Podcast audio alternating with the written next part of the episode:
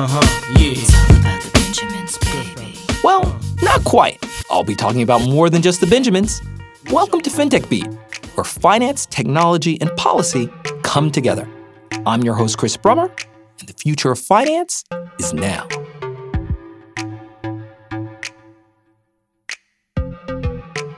Every year, the Washington, D C Fintech Week I organize charts an agenda canvassing the regulatory ecosystem.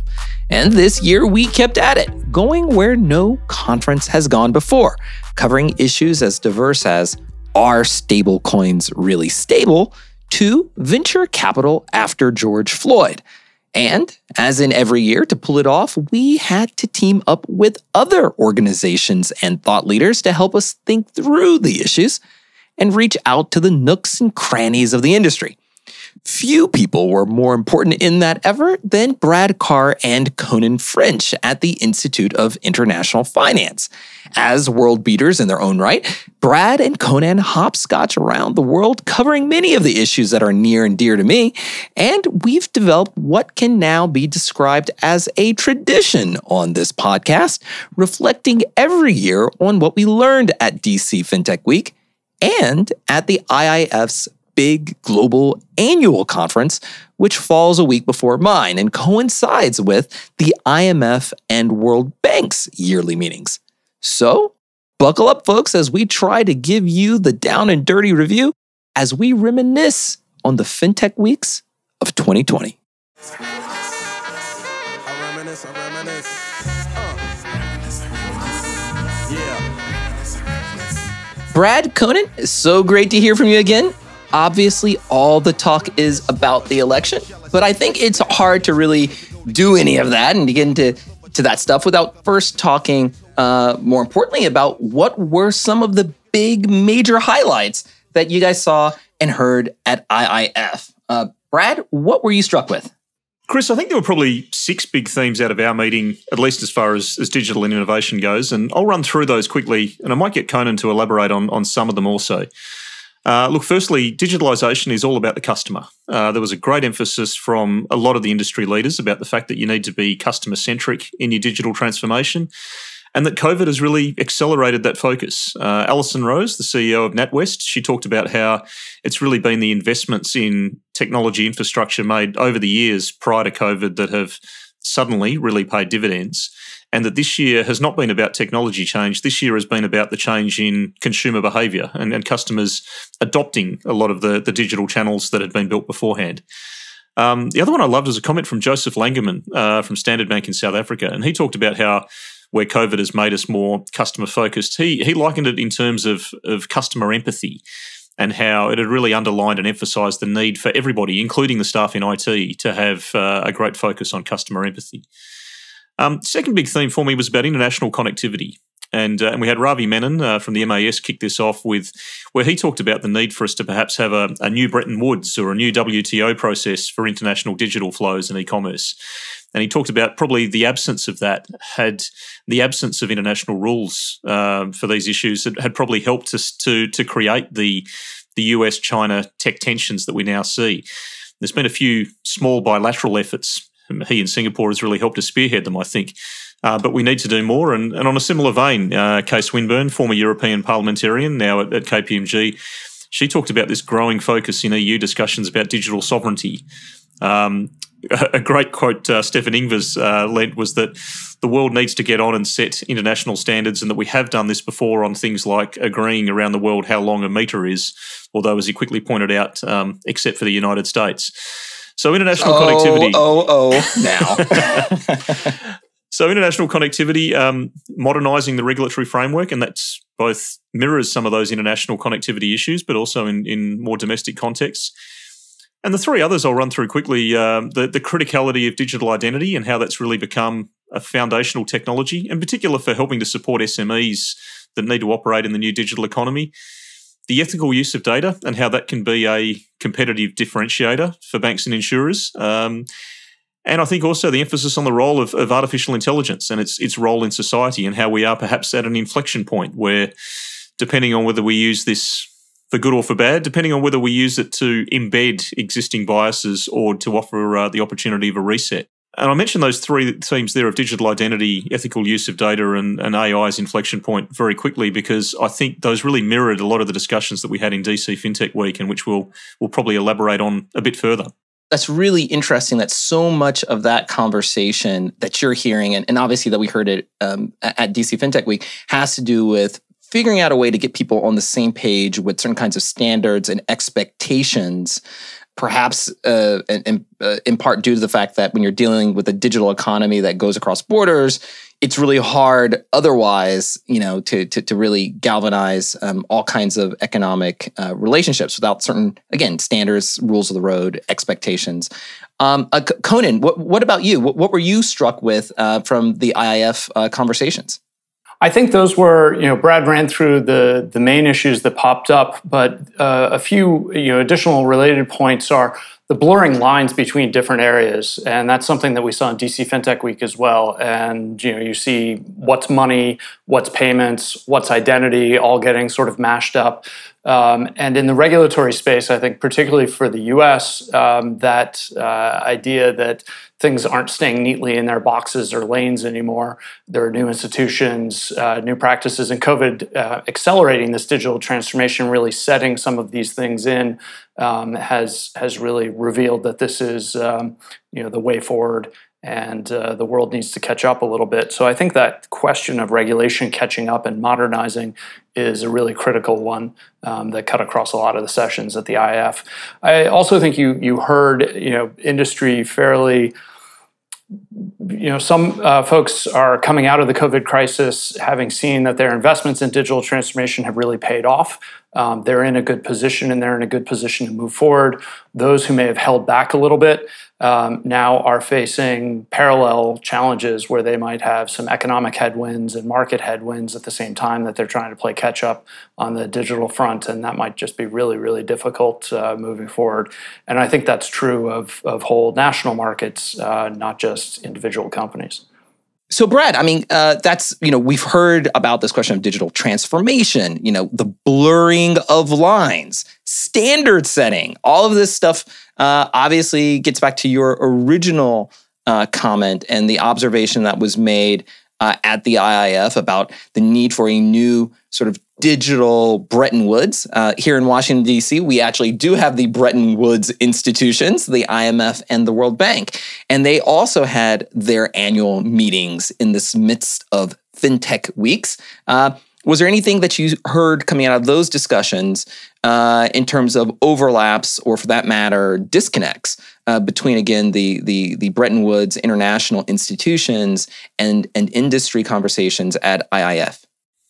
Probably not so much a, a disconnect, but you know, probably some subtleties in, in where the emphasis is. Uh, I think uh, the discussions at the I I F were, were obviously more customer-centric, and that probably reflects what you would expect from hearing from the industry leaders. Uh, we probably had a bit more focus about the challenges and success factors in how firms transform, transform themselves. Um, over at the I M F and the World Bank, um, you know, obviously they had uh, probably a stronger flavour on the central bank perspective, and uh, and in particular about the progress of the central bank community in uh, in developing on on C B D Cs. And uh, obviously the events were accompanied by a number of releases, not only the F S B's paper on stablecoins, but you know we saw the the Bank of Japan and a number of the other leading uh, central banks in the uh, the consortia that's been exploring these issues, uh, putting out a few releases. Um, it does seem that that more of the central bank community is is headed in that direction. Um, we did have an interesting discussion uh, on our program around that topic and around the future of money with Stefan Ingvers and with uh, Libra C E O Stuart Levy. Probably my key takeaway from that was actually from from Charlotte Hogg, the the Europe uh, C E O of Visa, and she posed the point about you know what do what do consumers or what do citizens actually want from money or from payments. And I thought she made a really insightful observation that it, it varies a lot depending on the use case, depending on the situation. And her examples were that that you know if I'm running to catch the train and I'm trying to buy a coffee on the way, then I really want speed. But if I'm trying to book, book a, a holiday or a vacation, particularly in the world that we're in at the moment, I really want to know that it's refundable or revocable. Um, so I thought that was a really uh, insightful and, and important point that, that Charlotte made um, on that discussion. Probably the other thing that, that the I M F uh, obviously puts a big emphasis on is around some of the aspirations with financial inclusion. Um, and we actually explored this a bit further a month earlier when we had the I I F digital interchange in September. And I'm struck by the point that uh, the outgoing chairman at C I B Egypt, uh, Hisham Ez Al Arab, made, which is about the um, the opportunities of changing the the cost economics of how you support customers as you shift the mindset, and that you need to move from that mindset of, of branches and of bricks and mortar, on which but on which point really a lot of customers are just uneconomic, um, and particularly those that are in sparsely populated areas or remote areas, and that once you make the mind shift, uh, mindset shift from branches to devices, uh, focusing on on mobile technology, mobile channels, then there's so many more customers that suddenly become economic and profitable for you, and that this is a really powerful way of extending that reach. So perhaps putting that together with the digital identity topic that I, I touched on earlier, that's one that that uh, we emphasised in, in our September program, and I think the I M F gave it a big focus uh, last month as well. And as you said, it, I think it cut across all of the forums, this question of money evolving, payments evolving, what is the role of the central bank in the public sector, how do you tap in and continue to have innovation driven from the private sector? And I think we'll continue to see a lot of uh, discussion movement in this space um, going forward as governments and central banks uh, revisit what should they be providing as a public good, Um, versus how do they keep that open innovation platform. And, you know, Chris, at D C Fintech Week, you had some of the voices we've had at I F forums and um, I M F forums as well. So when you think about uh, uh, Sir John Cunliffe and uh, Cecilia Skingsley from Riggs Bank and others, and really how they're um, trying to balance what are the values that we're trying to build into this new form of money and who should be doing what, you know, that's a, a critical theme that um, was in all three forums, and I think will carry through for a while. So, so, so Chris, I want to, uh, we should pivot to talk about D C Fintech Week in just a moment. But before we do, obviously these events, the I, the I I F, the I M F and World Bank, the flurry of F S B papers, they kind of set the table for you a little bit in the week leading up to, to D C Fintech Week. And perhaps if I can ask you, what stood out for you over that period of the I I F, the I M F, the F S B papers before we come to Fintech Week? Yeah, I mean, you know, I saw uh, the continuation and acceleration of different kinds of trends, right? You know, on the one hand, what you noticed was, and what you've seen certainly over the last couple of months, was this focus on COVID and and what does really this acceleration in terms of demand, on the demand side uh, for, let's call it a digital transformation, what, what does that mean uh, on the supply side?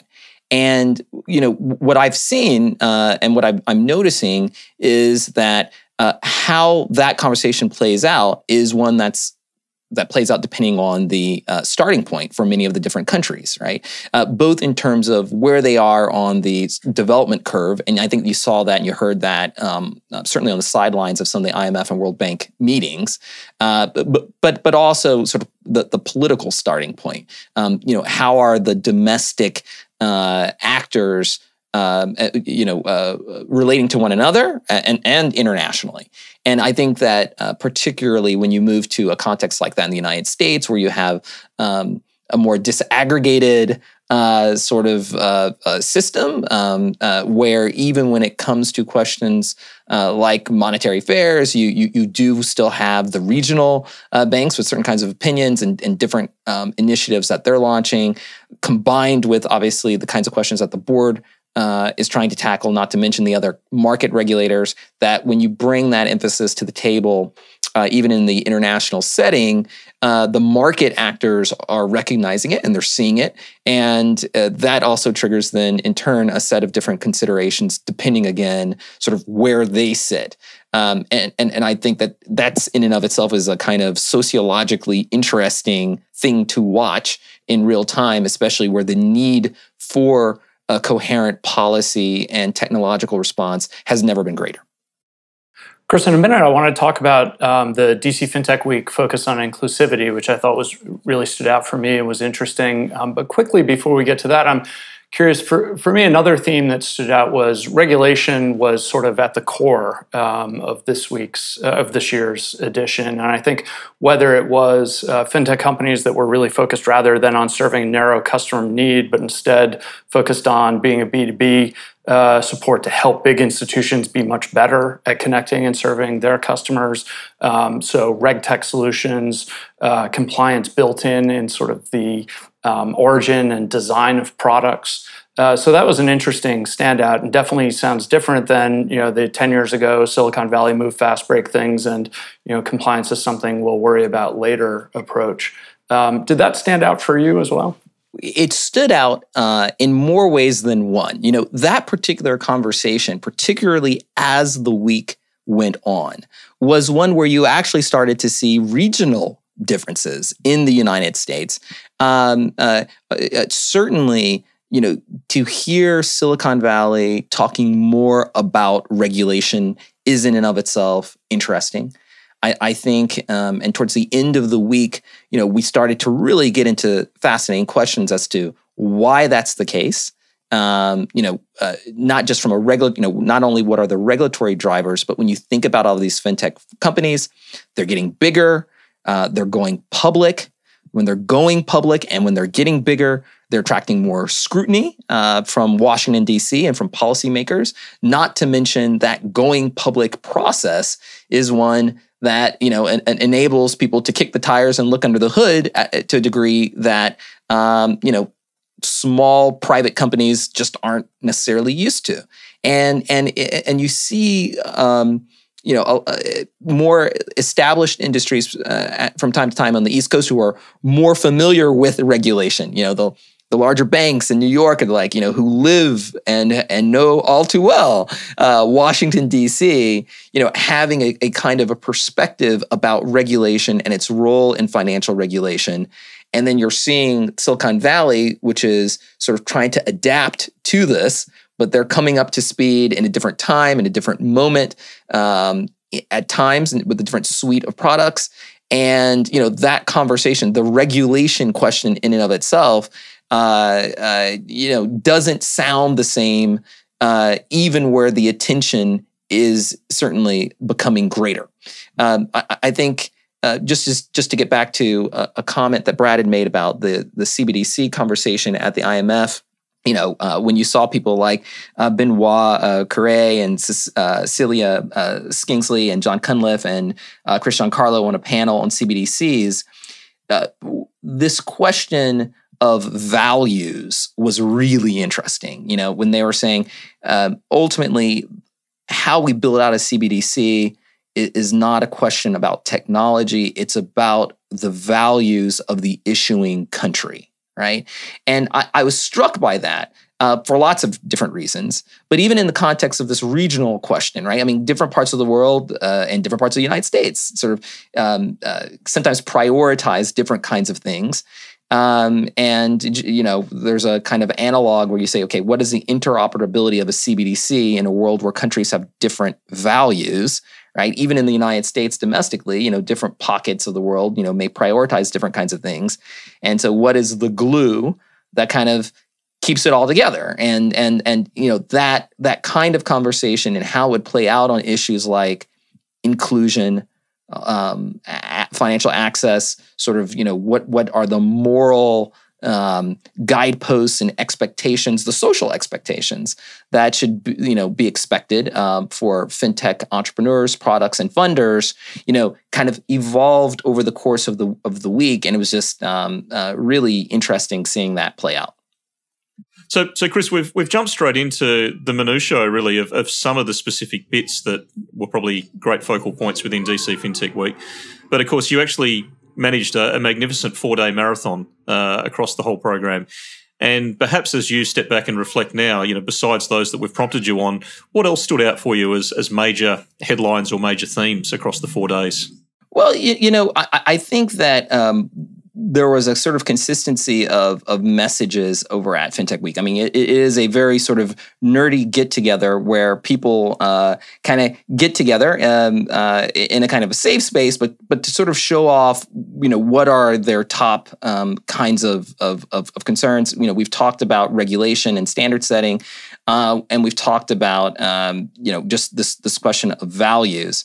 Um, and, and, and What I think, again, caught my eye the, the most was that when you talk about the question of fintech, no matter where you are in the ecosystem, whether or not you're talking about cryptocurrencies, whether or not um, you're talking about mobile lending, whether or not you're talking about crowdfunding, um, you know, there's there's always this um, underlying theme or aspiration of um, efficiency and access, right? That that by introducing new kinds of technologies, whether it be a C B D C or or, or or like that, you're ultimately enabling people, right? Um, now, now how to get there, it, you know, from a regulatory standpoint, is, all, is obviously going to be a matter of some debate and and and and uh, disagreement. Um, uh, you know, what I saw with industry was, um, or I, I won't even say industry, but what I saw by some of the participants who were coming from the private market was really digging down deep into asking themselves, well, what does access mean? What exactly are regulators trying to do to achieve that access? And then sort of what are the interesting spillover effects? So I'll give you one example.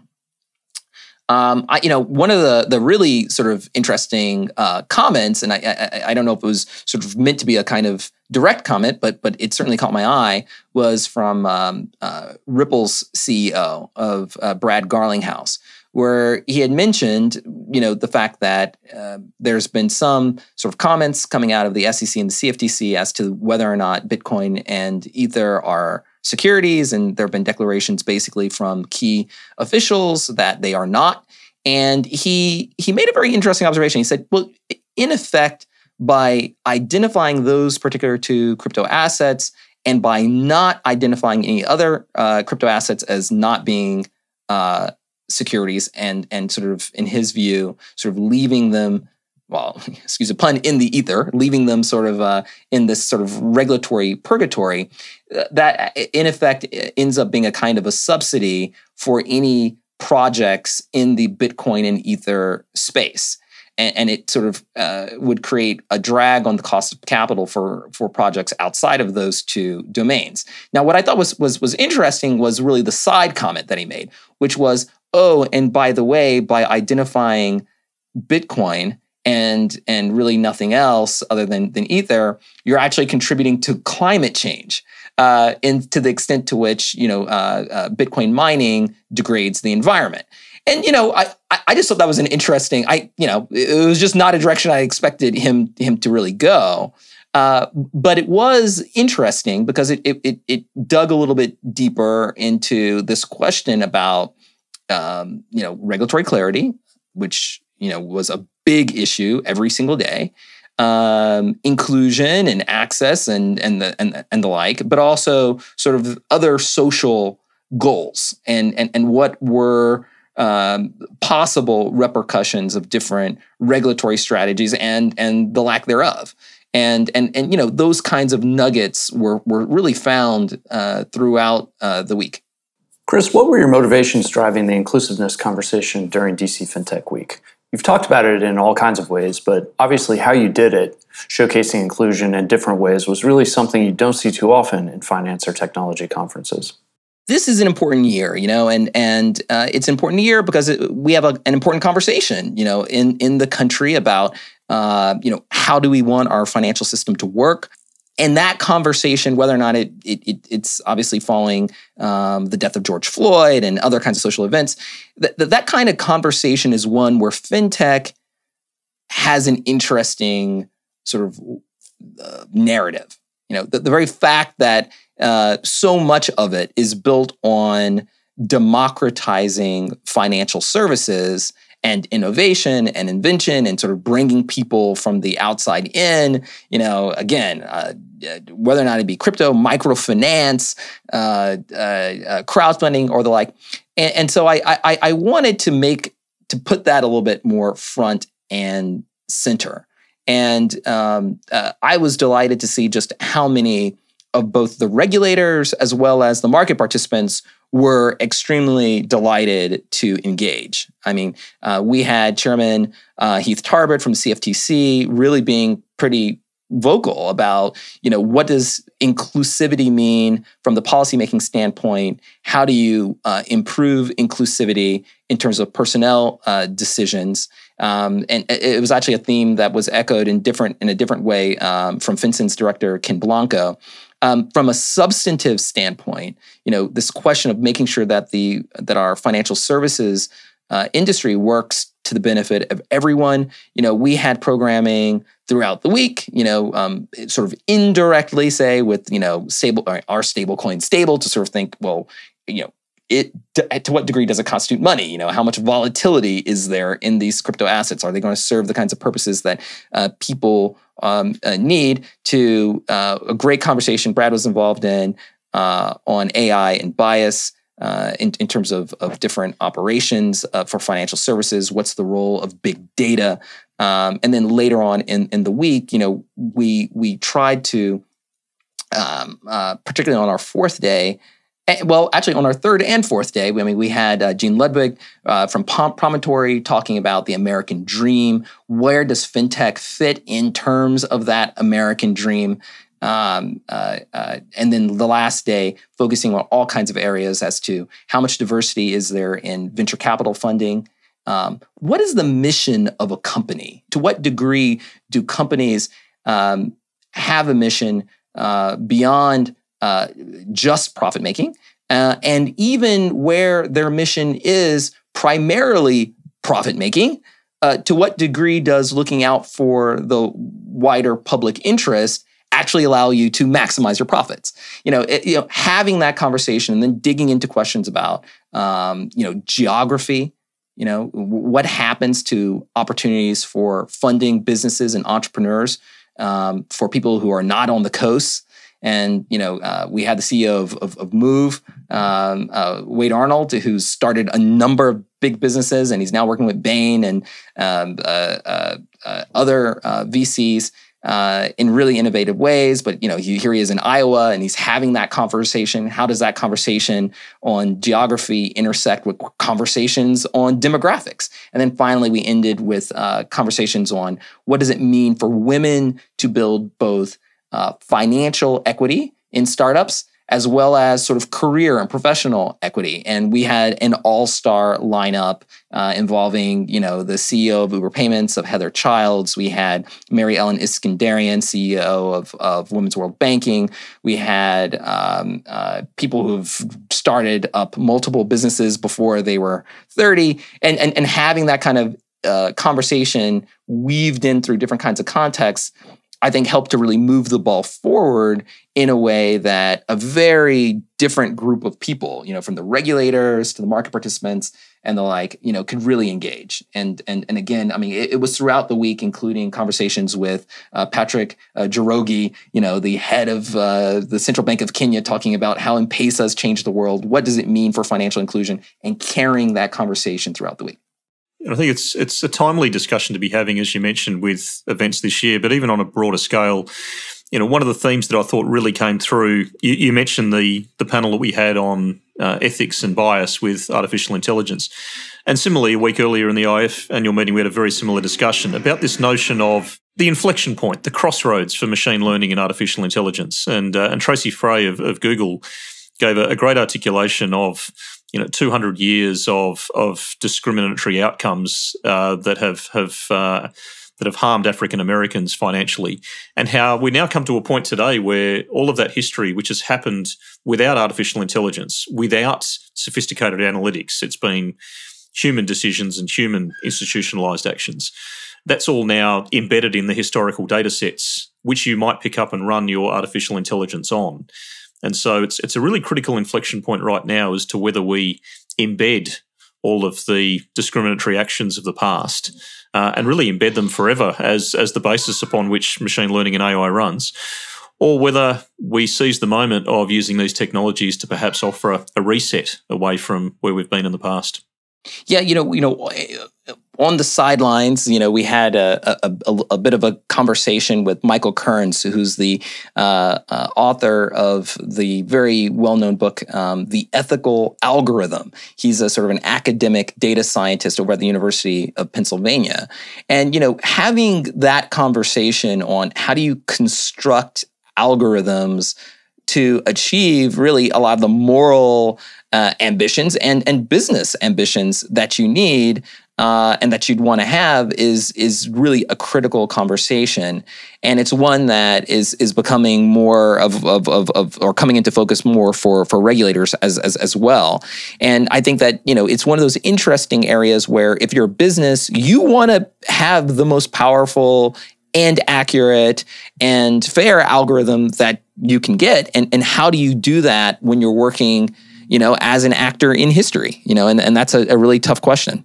And, you know, you know, as, as I said, guys, you know, this, this, this is on the one end, there's this political moment and, and, and, you know, there's this weight of history, and, and, you know, we'll have certainly uh, more opportunities to talk about that and the political ramifications um, uh, later. Um, but, but, but, you know, there is, and there are really sort of, you know, this is a global story, the global story of both regulation, uh, the global story of of inclusion.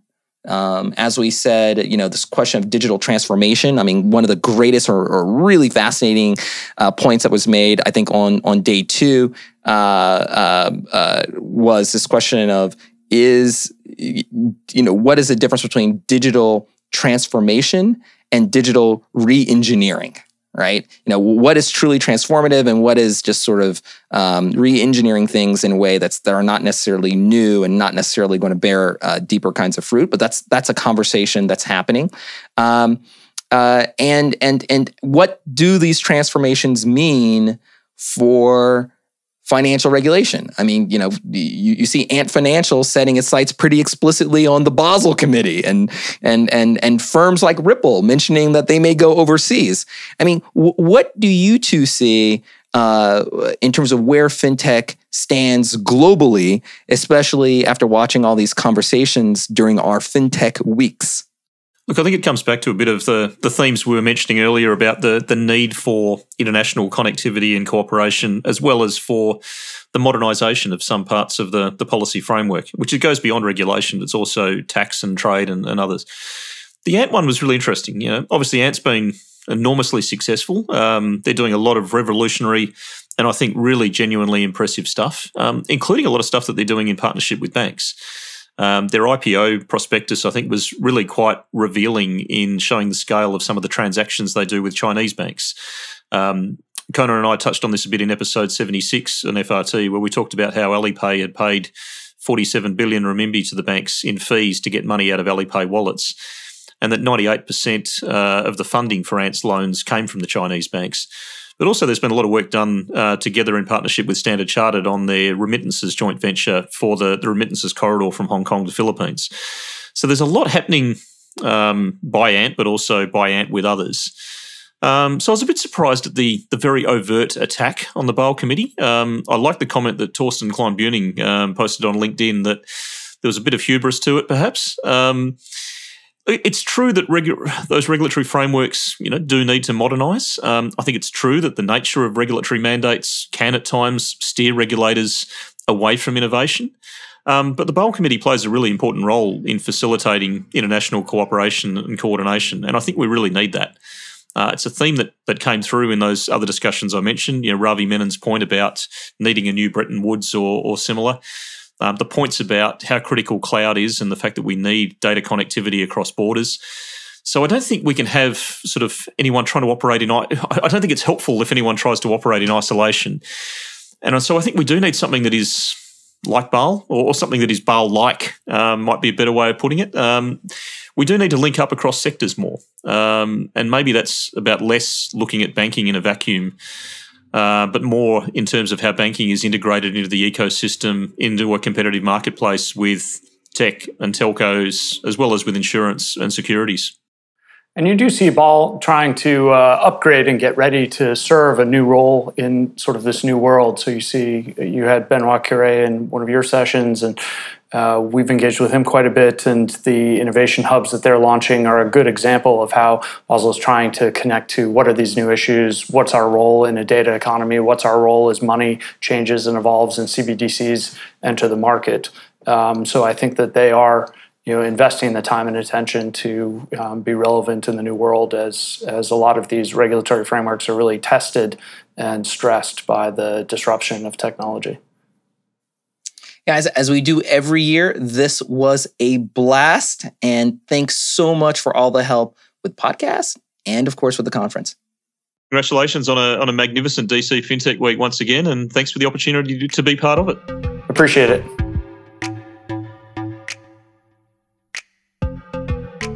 Well, the fourth annual D C Fintech Week is in the books, and what a Fintech Week it was.